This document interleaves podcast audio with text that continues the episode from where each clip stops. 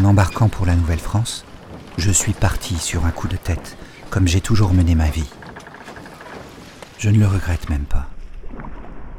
C'est cette barque qui me rend mélancolique.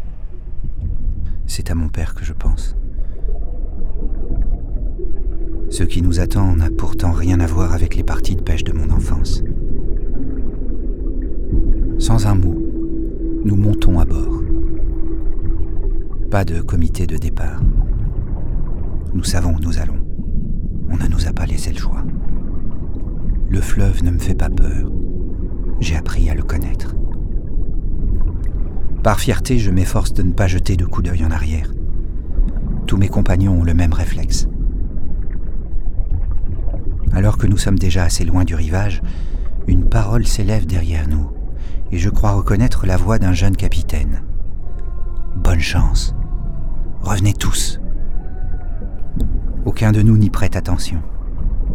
Sans nous concerter, ne serait-ce que d'un regard, nous agissons comme un seul homme.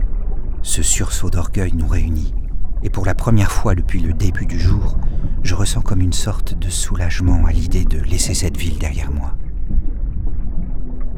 Je me sens envahi par une étrange légèreté, et je me surprends même à sourire. À ce moment, nous formons un groupe pour la première fois.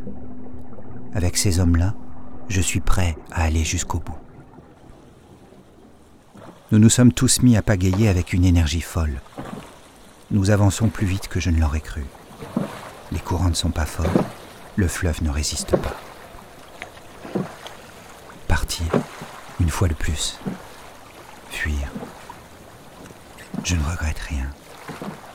Je n'ai rien à perdre. Mais si je pouvais encore une fois serrer mon père dans mes bras. Pourquoi m'abandonnes-tu? Ce sont ses derniers mots, le jour du départ. Je n'ai rien trouvé à répondre.